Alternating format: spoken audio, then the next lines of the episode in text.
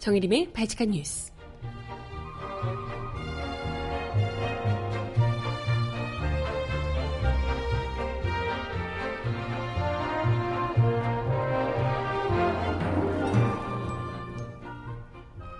여러분 안녕하세요. 발칙한 뉴스 정일림입니다.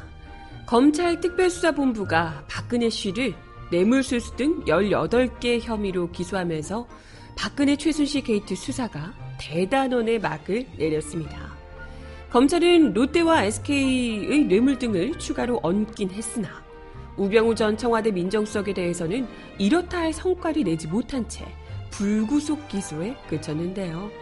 아, 이러니까 특검만 연장됐어도 하는 아쉬움을 우리 국민들이 토로할 수밖에 없죠. 아무튼 끝까지 잘못을 부인하고 있는 박근혜 최순실 두 피의자가 나란히 법정에 앉아서 어떤 형을 받게 될지. 음악 듣고 와서 오늘 이야기 함께 나눠보도록 할게요. 첫 곡은 신현이와 김루트가 부르는 오빠야 듣고 옵니다. 신청곡 있으신 분 주세요.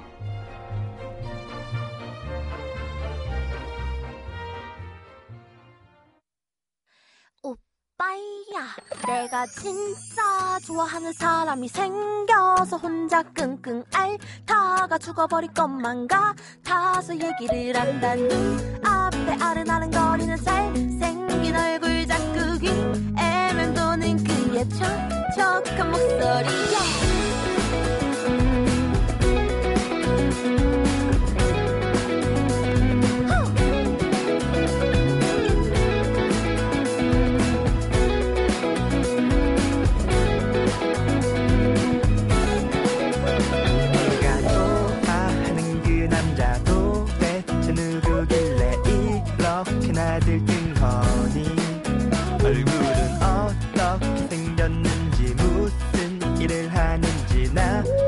너무나 궁금해 나는 너를 좋아하고 너를 좋아하고 너도 나를 좋아하고 나를 좋아하고 우리 서로 좋아하는데 누구 누구도 말을 안 해요 네, 첫 곡으로 오, 오빠야라는 신현이와 김루트라는 가수의 노래였습니다. 신청곡은 잠시 후에 전해드려 보도록 할게요. 아, 네. 뭐 예상했던 상황이긴 합니다만 좀 더 실망스럽네요. 드디어 최순실 박근혜 게이트 수사가 대단원의 막을 내리게 됐는데요. 특검 수사를 할 때에 그 통쾌함을 그래도 이 정도까지 해줬는데 검찰이 잘 마무리해주지 않을까. 이미 다 해놓은 건데 마무리만 딱 하면 되는데 기대를 했건만 역시나 우병우에 대해서는 뭐 절대 건드리지 못하고 불구속 기소에 그쳤고요. 뭐 나름 박근혜 씨와 관련해서는 음, 특검 수사 결과를 대부분 이어가면서 삼성 뇌물, 뭐 블랙리스트 관련 혐의는 세부적으로 구체화하긴 했습니다. 여기에 롯데, SK의 지원금을 뇌물에 포함시켰고요. 그래서 뇌물 가액 총액이 어, 592억 원으로 늘어났습니다. 그래서 돈을 줬다가 돌려받은 신동빈 회장은 롯데 회장은 불구속 기소하고 뇌물 액수에서 이견을 보여서 실제 돈이 오가지 않았던 최태원 SK 회장에 대해서는 무혐의 처리를 했습니다. CJ그룹에 대해서는 아예 제대로 된 수사를 진행하지 않았고요. 뭐 박근혜 씨와 관련돼서는 이미 뭐 파면된 사람이고 권력 이미 끈 떨어진 권력이기 때문인지 어쨌건 특검의 수사 결과를 대부분 진척을 시켰지만 가장 이 수사, 이 박근혜 최순실 게이트의 마무리라고 생각했었던 우병우 전 수석에 대해서는 정말 아무런 성과를 내지 못한 채 끝이 났습니다. 그래서 정말 반쪽뿐인 수사다. 역시 제발등 깎기, 제살 깎아먹기는 절대 못하는구나. 이런 이제 예, 뭐 비난을 감수해야만 할 듯합니다. 당초 우전 수석의 구속영장을 재청구하는 방안 등도 검토가 됐지만 본격적인 선거운동에 돌입하기 전에 사건 수사를 모두 마무리하겠다는 방침에 따라서 불구속 기사, 기소에 그친 셈입니다. 어, 다른 것보다도요. 우전 수석의 그 세월호 수사 외압 혐의, 또 최순실 게이트 수사 축소 혐의와 관련해서는 아무런 결론을 내리지 못한 것. 이건 정말 이해하기 어려운 상황이 아닌가 싶습니다. 우전 수석이 지난해 7월부터 10월 사이에 안태근 법무부 검찰국장과 천여 차례, 일천여 차례, 또 김순환 검찰총장과 12차례, 이병열, 아, 이영렬 서울중앙지검장과 수차례 통화한 사실이 확인됐음에도 불구하고 법망을 유유히 빠져나갔습니다. 이건 뭐 일부러 내놓, 일부러 놔준 거라고 밖에는 볼 수가 없을 듯 한데요. 그러면서 오히려 검찰은 수사 결과를 발표하면서 30여 분을 들어서 부실 수사가 아니라는 해명에 열을 올리기도 했습니다. 욕먹을 걸 알긴 알았나 봐요. 부실 수사 아니라고 그렇게 해명을 하셨다고 하는데.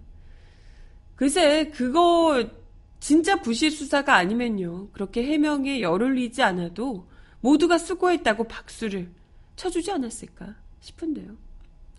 이러니 우리 국민들은 하, 박영수 특검이 조금이라도 더 연장이 됐더라면 연장만 됐더라면 황교안 총리에게 가로막히지 않고 끝까지 수사를 했더라면 지금과는 전혀 다른 결과가 나오지 않았겠냐. 이런 지적을 할 수밖에 없습니다. 검찰이 제 식구 봐주기를 하고 있다. 이런 의혹도 받지 않았을 것이고요. 결국 최순실 박근혜 게이트 수사가 남긴 것은 검찰을 개혁해야 된다. 아, 이런 목소리가 더 힘을 얻는 것에 아마도 이 박근혜 최순실 게이트 수사 결과가 중요한 역할을 해주지 않았을까 이런 생각이 들어요. 뭐 많은 분들이 아시겠지만 검찰이 지금 수사권, 수사 지휘권, 수사 종결권, 기소 독점권 등 수사 전 과정의 권한과 책임을 독점하고 있죠. 그러다 보니까 검찰이 자신들의 윗선에 대해서는 아예 칼을 들이댈 수 없는 구조가 된 거죠. 만약에 이번 대선에 어떤 사람이 선출이 될지 모르겠지만 선거를 통해서 그것도 적폐를 청산하자는 의도로 파면된 대통령을 파면된 박근혜 정부를 이어서 이어서가 아니라 대신해서 들어서게 되는 차기 정권이라면 마땅히 고위공직자 비리수사처나 검경 수사권 조정 문제 같은 근본적인 검찰 개혁을 절대 피해 가서는 안 된다. 이런 지적들이 나올 수밖에 없을 듯 합니다. 아무튼 뭐, 아, 참. 열이 받지만, 이 정권 하에서는 아마 검찰 조직 그대로인 상황에서는 깔끔한 마무리가 쉽지 않을 듯 하고요. 이 정도까지 될 줄 알았다 싶어요. 그래서 더 검찰이 아니라 특검이 연장돼야 된다라고 많이들 목소리를 높였는데 아유 참 답답하네요. 그래서 어, 아무튼 뭐 파면된 박근혜 씨와 관련된 뭐 기소는 정상적으로 진행이 될 듯하니 진행이 된 듯하니 어떻게 박근혜 최순실 두 사람과 그 측근들이 제대로 처벌을 받을 수 있을지 좀 지켜봐야 될 듯하고요.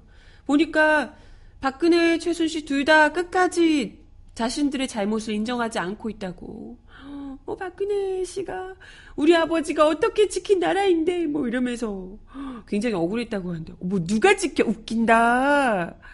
친일 장교였던 분, 나라를 팔아먹으셨던 분 중에 한 분이신데 친일파 장교였던 분이 그것도 지난 주말에 있었던 스포트라이트 보니까 아우 또 국민들 세금으로 나라 돈을 열심히 스위스 이 외국 계좌에다가 그냥 돈 빼돌리고 그렇게 나라 살림을 여기저기 팔아 많이 넘기셨더라고요. 뒷돈 챙기고 그랬던 사람이 무슨 나라를 지켰다고 그 아버지나 그 딸이나 나라 돈을 국민들 등골 뽑아서 모은 세금을 여기저기 잘 숨기셨더라고요. 자기들 자기들 배 채우느라고 뒷, 뒷돈 호주머니 에. 뭐 그렇게 나라 돈을 자기 돈인 양, 이 나라가 자기들 것인 양 헤쳐오셨던 40년 지기 두 사람이 나란히 피고인석에 같은 법정에서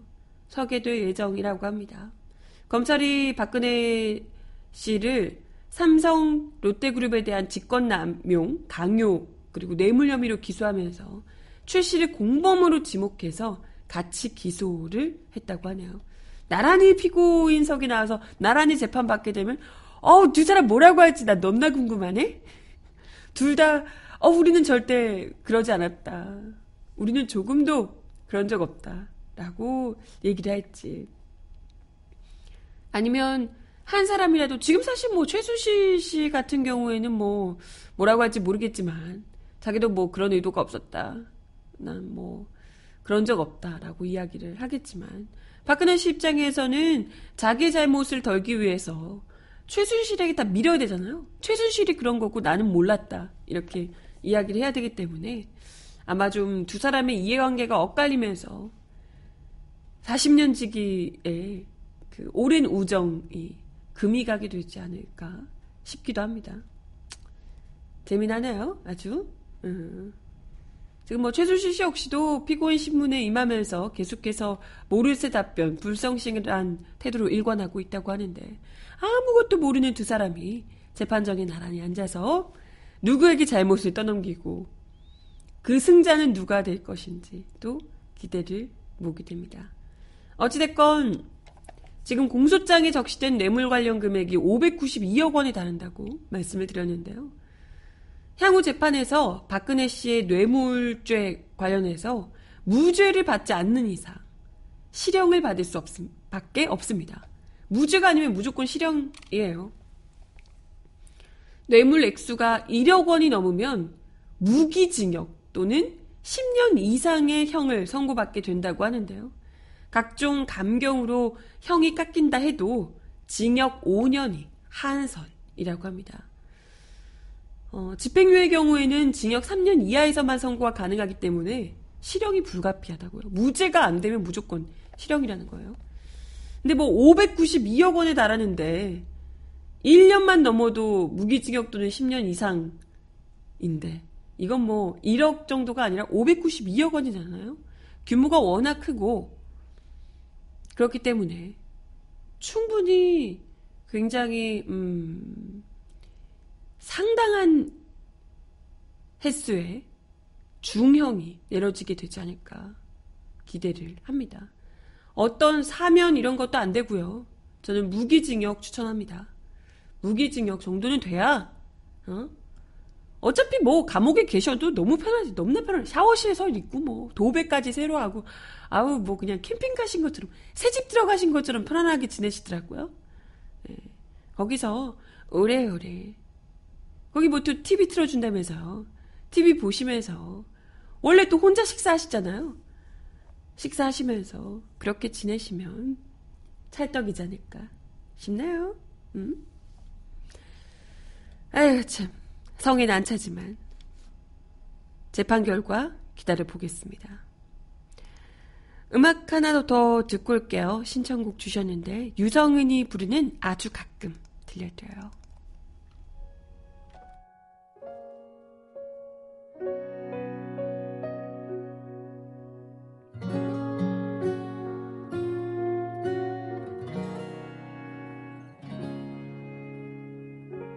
널 보면 가슴이 아파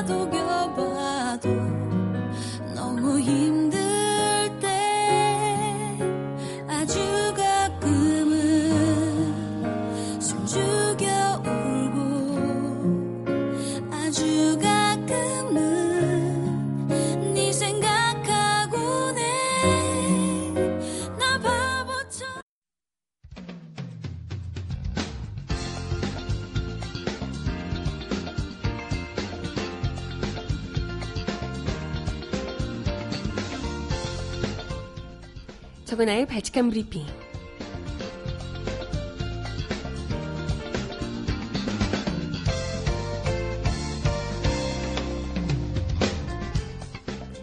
첫 번째 소식입니다. 19대 대선 후보 등록을 전후에 실시된 각종 여론조사에서 더불어민주당 문재인 후보가 국민의당 안철수 후보를 오차 범위 안팎에서 앞선 것으로 나타났습니다. 지난주 문 후보를 바짝 뒤쫓으며 일부 조사에서 우위를 선보이기도 했던 안 후보 지지율 급등세가 주춤하고 문 후보는 소폭 상승한 결과입니다. 하지만 여전히 오차 범위 경계선의 지지율 차이여서 치열한 양자구도 접전은 이어지는 흐름입니다. 주요 5개 정당 후보 간 대결을 기준으로 5개 여론조사 기관 조사 결과 문 후보 지지율은 35.8에서 46.9%로 나타났습니다.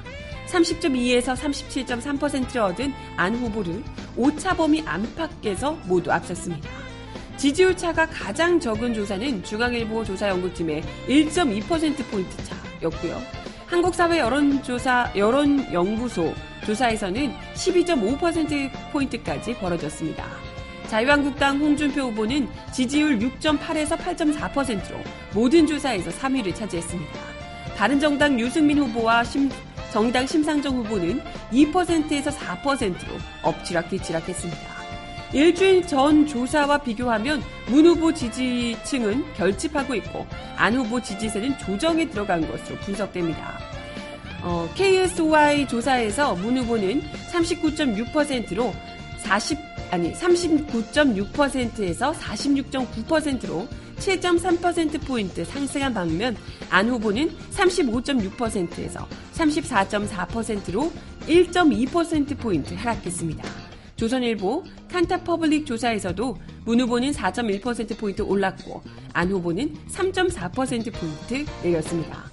문 후보로서는 모든 조사에서 앞선 것에 안 후보 입장에서는 다섯 건 가운데 세 건의 조사에서 오차 범위 내라는 점에 의미를 둘 수 있습니다. 앞으로 22일간의 선거운동 기간 동안 이 추세가 이어질지 반전이 일어날지는 쉽게 예단할 수 없는 상태입니다.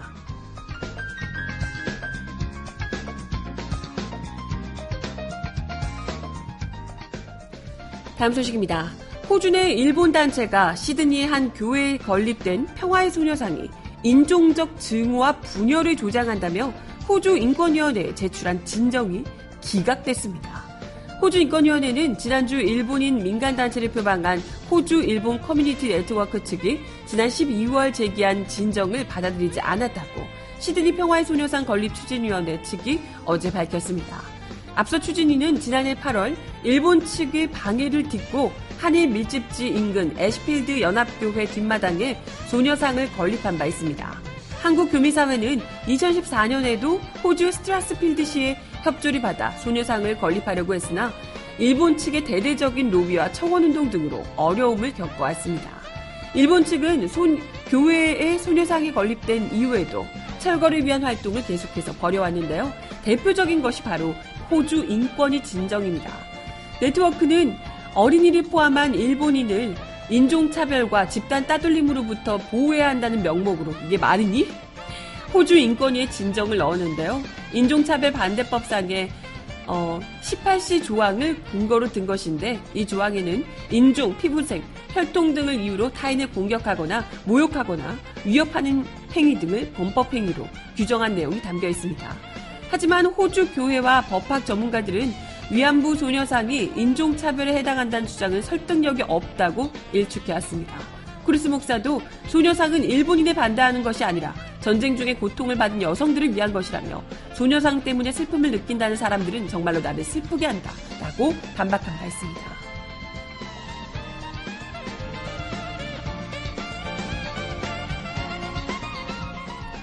마지막 소식입니다. 국가정보원의 민간 비선 조직 알파팀의 리더 김성욱 씨가 대표로 있는 우파단체 자유, 한국자유연합 설립에 국정원이 적극 개입하고 지원한 정황이 포착됐습니다. 다음 카페 회원들을 중심으로 느슨한 모임을 법인으로 격상해 진보 인사 및 단체 비판이나 각종 시위에 좀 더 조직적으로 동원하려 했던 것으로 추정됩니다. 2008년 12월부터 2009년 4월까지 알파팀에서 활동한 어, 한 그 직원이 한겨레 21에 제공한 자료를 보면 김 대표는 2009년 3월 알파 팀원에게 보낸 전자우편에서 학교 측과 학교가 이 국정원이었죠. 학교 측과 협의한, 협의했다며 이미 단체를 설립한 뒤 이미 단체 명의로 매월 좌익 추적 소식지, 어, 인권위, 또 진중권, 강기갑 등 제재별 집중 비판 등을 이 소식지를 제작하면 용역 형태로 결제하기로 했다. 추후 이미단체가 1인 시위, 기자회견 등 인력 동원에 나설 때도 지원하겠다라고 밝혔습니다. 이 학교가 아까 국정원이었다고 제가 이야기를 드렸죠. 알파팀 리더였던 김 대표는 이어 일이 시작되면 여러분들 각자에게 업무를 분장해 예전에 준하는 보상과 예전보다 더 보람차고 양성적인 일을 할 수 있도록 추진할 계획이다. 라며 헉, 그때는 음성적이었나 봐. 우선 급한 것은 이미단체 설립인데 아시아 자유연합 내지 한국 자유연합의 명칭을 고려하고 있다라고 알렸습니다. 또 좌익 추적 소식지는 내가 해오던 일이니 크게 어렵지 않을 것이라며 어쨌든 급한 것은 이미단체 설립이라며 단체 설립을 거듭 강조하고 독려하기도 했습니다. 이보다 앞선 2008년 12월 알파팀 내 전자우편을 보면 애초 이들은 국정원에 우파 청년 대학생 육성 등의 사업을 제안해서 2월부터 본격적으로 추진될 것으로 예상했던 것으로 나타납니다. 하지만 3개월여 만에 국정원이 단체를 설립해 소식지 형태의 여론 공작 사업을 정례화할 것을 역 제안한 것으로 보이는데요. 이후 알파팀의 단체 설립 계획은 별도의 임의단체 설립과 기존에 활동해왔던 우파 청년 모임 및 무한전진의 법이나 두 축으로 이루어졌던 것으로 보입니다. 김성욱이 대표로 있던 무한전진은 노무현 탄핵 찬성 다음 카페 회원들을 주축으로 만들어진 우파 행동 단체로 2004년 4대 악법 반대 집회, 또 2007년 평택 미군기지 확장 반대 집회 등에 난입해서 폭력을 행사했던 청년 아스팔트 우파 원조격 단체입니다. 김 대표는 무한전진을, 아, 이름도 참 무한전진, 법인화하는 사업도 진행 중인데, 새로 만드는 단체와 같은 단체로 통합, 통합할 생각이다 라고 밝히기도 했습니다. 실제로 김 대표와 알파팀은 무한전진의 회원 승계를 통해 극우 성향 기독교 청년단체 자유 한국 아니 한국 자유 연합을 창설하고 2010년 1월 사단법인으로 첫 공식 행사를 가지기도 했습니다. 알파팀 멤버였던 이 제보자는 국정원의 목적은 우리를 통한 여론 호도였고 우리의 목적은 국정원의 힘을 업어 법인화하고 정치 세력화하는 것이었다. 라고 밝히기도 했습니다.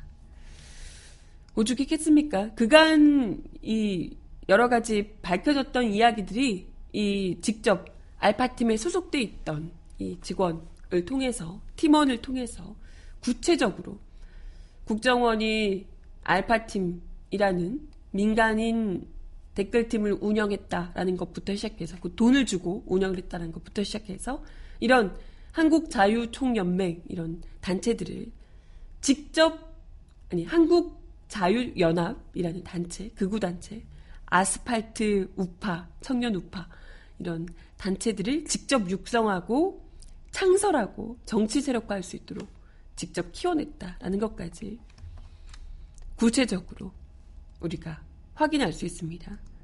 이렇게 확인이 됐으면 이 사람들을 국정원과 끊어내고 이들에 대한 지원 그리고 불법적으로 행해졌던 여러 행, 행동들 단체들의 어, 이런 행위들 이런 것에 대해서 법적인 처벌까지 분명히 이어져야 될 겁니다. 그리고 불법 정치 자금이 어떻게 또 어느 통로로 이뤄졌는지도요. 밝혀내야죠. 음악 하나 더 듣고 오겠습니다. 양파와 다비치가 함께 부르는 사랑은 다 그런 거래요.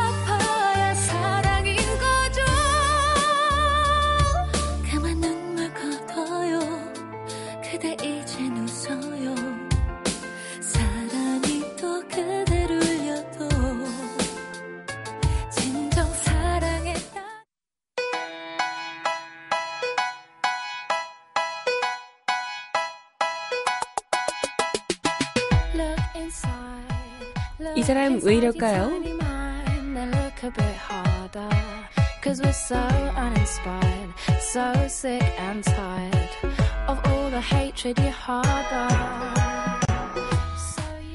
세월호 참사 3주기였던 지난 16일 유족들에게 어묵 사진을 보낸 누리꾼이 또 논란이 되고 있습니다. 세월호 유족인 유민 아빠 김영호 씨는 자신의 트위터에 전날 누리꾼으로 부터 받은 모욕적인 트윗을 공개했습니다. 트위터 아이디 KOI 땡땡땡은 애 살아있을 때 교육비 한 푼 안 주다 죽으니 찾아와 애비 행세 유민이가 니놈 애비라 하겠냐라고 비난을 합니다. 또 다른 트위터 이용자 NAD 땡땡땡은 세월호 리본 모양의 어묵 사진을 보내며 4.16 오뎅데이 오늘은 오뎅 먹는 날이라는 트윗을 김영호 씨에게 보냈습니다. 이어서 잊지 않겠습니다. 당신이 한 짓이라고 하기도 했습니다. 하, 정말 이것들을 인간이라고 김 씨는 이들의 트윗 내용을 캡처해 올리며 아직도 허위 사실을 믿고 가슴을 후벼파고 있다라는 글을 남겼습니다. 도가 지나치면 허위 사실 및 모욕죄로 고소 조치하겠다라고 경고하기도 했습니다. 아니 이미 도가 너무 지나친 것 같은데요. 이건 바로 모욕죄로 고소를 하셔야 되지 않을까 싶습니다. 김영호 씨는 지난 2014년 세월호 특별법 제정을 요구하며 46일간 광화문 광장에서 단식을 하신 바 있습니다. 당시 일베 회원 등 극우 성향의 누리꾼들은 유가족들 앞에서 피자와 짜장면을 먹으며 폭식 투쟁을 벌여서 이들을 모욕하기도 했었죠. 이들이 과연 인간인가 싶은데요. 앞서 지난 2014년과 2015년에도 세월호 희생자들을 어묵으로 비하하거나 성적으로 모욕한 일베 회원들이 실형을 선고받은 바 있습니다. 이분들 정말 그냥 분노에 그치는 것이 아니라 이 사회를 위해서라도 이런 인간들은 정말 끝까지 찾아내서 확실하게 자신들이 무슨 죄를 저질렀는지 직접 처벌을 하고 절대 용서하지 말고 법적인 처벌을 끝까지 하며 막상 또 잡아놓고 보면 잘못했다고 울고 불고 난리예요. 그렇다 하더라도 마음 적- 절대 약해지지 말고 끝까지 그 죄값을 자기가 얼마나 끔찍하고 무서운 죄를 저질렀는지 알 수 있도록 한 명 한 명 다 자신이 아무 생각 없이 보낸 그 말에 무게가 어느 정도인지 그 끔찍함을 뼈저리게 느낄 수 있도록 처벌을 해야 할 겁니다. 어쩜 인간이 저렇게까지 할 수 있나? 같은 인간이라고 하는 사람이 있죠. 이런 일베나 이런 극우 성향의 사람들이 아무렇지도 않게 이런 이야기를 하는 것에 극우 성향 정치인들도 큰 몫을 하고 있다고 봅니다. 정치인이라는 사람들이 아무렇지도 않게 국민의 생명을 모욕하며 세월호 희생자들 유족들을 비난하는 말을 아무렇지도 않게 쏟아내니 저래도 되는가 보다 싶어서 이렇게 날뛰는 거잖아요. 이게 얼마나 끔찍한 죄인지를 똑똑히 깨닫도록 어리면 어릴수록 어리다고 봐줄 게 절대 아닙니다. 잡아놓고 봤더니 뭐 20대 초반이고 뭐 10대고 뭐 이렇다더라 이러는데 절대 이게 철없는 말 한마디 실수 이런 걸로 치부될 수 없다는 거 용서받을 수 없다는 거 분명히 깨닫게 해줘야 될 겁니다. 음악 하나 더 듣고 와요. 이 노래를 또 안 들을 수가 없네요. 거북이가 부르는 인간이 되라.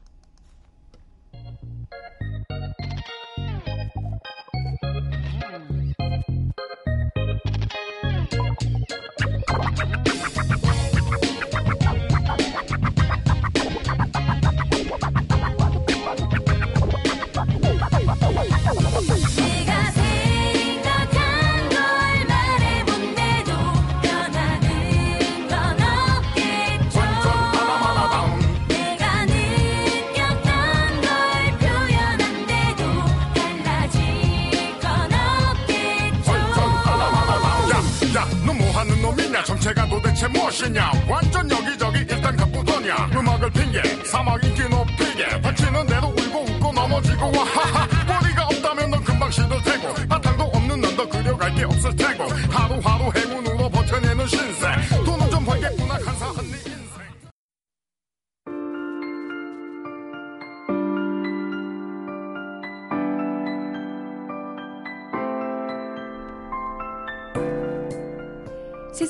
가장 필요한 목소리를 전합니다. 여기 곧 우리가 있어요.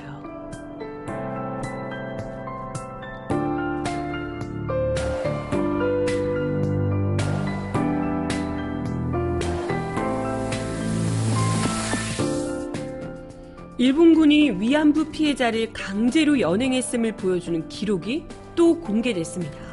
하지만 일본 정부는 여전히 위안부 강제 연행을 입증하는 내용이 아니라는 주장을 고수하고 있는데요. 일본 교도통신은 어제 일본 국립공문 공문서관이 일본군 부대가 위안소 운영과 위안부 강제 연행과 관련돼 있음을 나타내는 공문서 19건 182점을 내각 관방, 이 내각 주요 정책의 기획 위반 조정을 담당하는 기관에 제출했다고 보도했습니다. 이 공문서 19건은 태평양 전쟁 뒤 열린 도쿄 재판, BC급 전번 재판의 기록의 일부로 일본 법무성이 수집한 자료입니다. 이 중 인도네시아를 식민 지배했던 네덜란드가 진행한 전범 재판인 어, 바타비아 자카르타 옛 명칭이라고 하는데요. 바타비아 재판 25사건 기록에서 일본군이 인도네시아에서 여성들을 위안부로 삼기 위해 발리로 끌고 갔다는 증언이 나옵니다.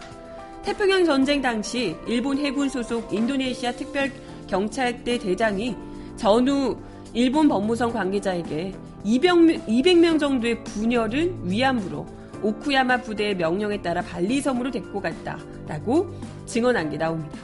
역시 인도네시아가 진행한 폰찬약 재판 13호 사건 판결문에는 다수의 부녀가 남북한 수단으로 위협당했고 강요당했다라고 적혀 있습니다. 이번에 내각 관방에 제출된 자료 대부분은 하야시 히로후미 간, 칸, 아니, 간토 가쿠인데 교수가 발견한 것이고요. 내용도 2000년대 초반에 공개된 적이 있습니다. 일본 법무성은 1999년 수집한 문서를 국립공문서관, 공문서관에 보냈는데 법무성은 최근 정부가 위안부 문제에 대해 조사할 때 필요한 내용이라는 의견을 받아들여서 이를 내각 관방에 이관하기로 결정했다고요. 하야시 교수는 이들 공문서에 대해 군이 강제적으로 위안부를 동원한 것을 명확하게 보여주고 있다라고 말합니다. 하지만 일본 정부는 이들 자료가 일본군이나 관원이 직접 위안부를 강제 연행했다는 증거는 아니라는 주장을 굽히지 않고 있다고요. 응? 아, 이게 그렇게 나오는데 뭐가 아니래? 내각 관방은 군인이 매춘을 강요해서 유죄 판결을 받은 것은 인식하고 있다고 하면서도 전체적으로 보면 강제 연행을 직접 보여주는 기술은 발견되지 않았다라고 주장합니다. 아니, 뭐야. 전체적으로 보면 그런 기운이 온다는 건가? 어, 뭔가 느낌이 누구랑 비슷한데? 일본 정부는 1993년 일본군의 위안부 모집 강제성을 인정하고 사죄한 고노다마를 발표했습니다. 하지만 아베 총리는 1차 내각 때인 2007년 3월 일본 정부의 자료 가운데 관원에 의한 이른바 강제 연행을 직접 지시하는 기술은 발견되지 않았다라는 내용을 가그 결정한 바 있습니다. 강제성이 강제 연행을 뜻하는 것이 아니라는 주장, 강제성이 강제 연행을 뜻하는 게 아니라는 말이 되나 이게? 이게 말이야? 그런 주장을 하면서 아베 총리는 2차 내각 때인 2014년에는 고노다마는 외교의 산물이었다라고 밝히며 고노다마 자체도 사실상 무력화한 바 있습니다. 이런 말 같지도 않은 말장난을 하고 있는데 우리는 한일 위안부 합의하면서 다 해결됐다고 이젠 안 묻겠다고 이러고 있다. 얼른 차기 정권이 말도 안 되는 위안부 합의를 잘못된 것이었다. 어, 이건 어, 바보 같은 이 호구 정부가 마음대로 뭘 알지도 못하고 도장 찍은 거다 라고 얼른 바꿔야 될 듯합니다. 네, 마지막 곡 들려드리며 인사드려야겠네요. 오혁이 부르는 소녀 마지막 곡으로 전해드려요.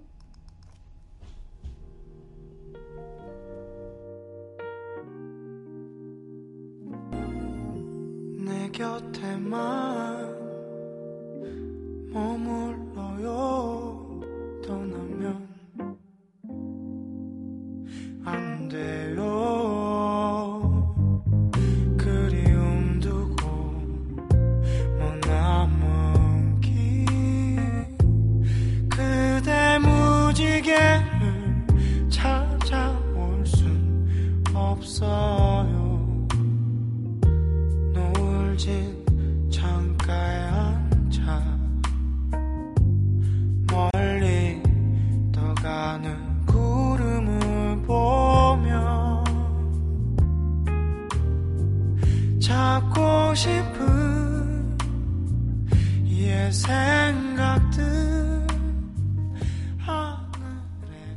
네, 오늘도 바지카 뉴스 함께 해주셔서 감사합니다. 어제도 비 오고 오늘도 날씨가 흐리네요. 비길 조심하시고 이럴 때 더 감기 조심하셔야 될 것 같아요. 바지카 뉴스는 내일 10시에 다시 오겠습니다. 여러분 좋은 하루 보내세요. 안녕.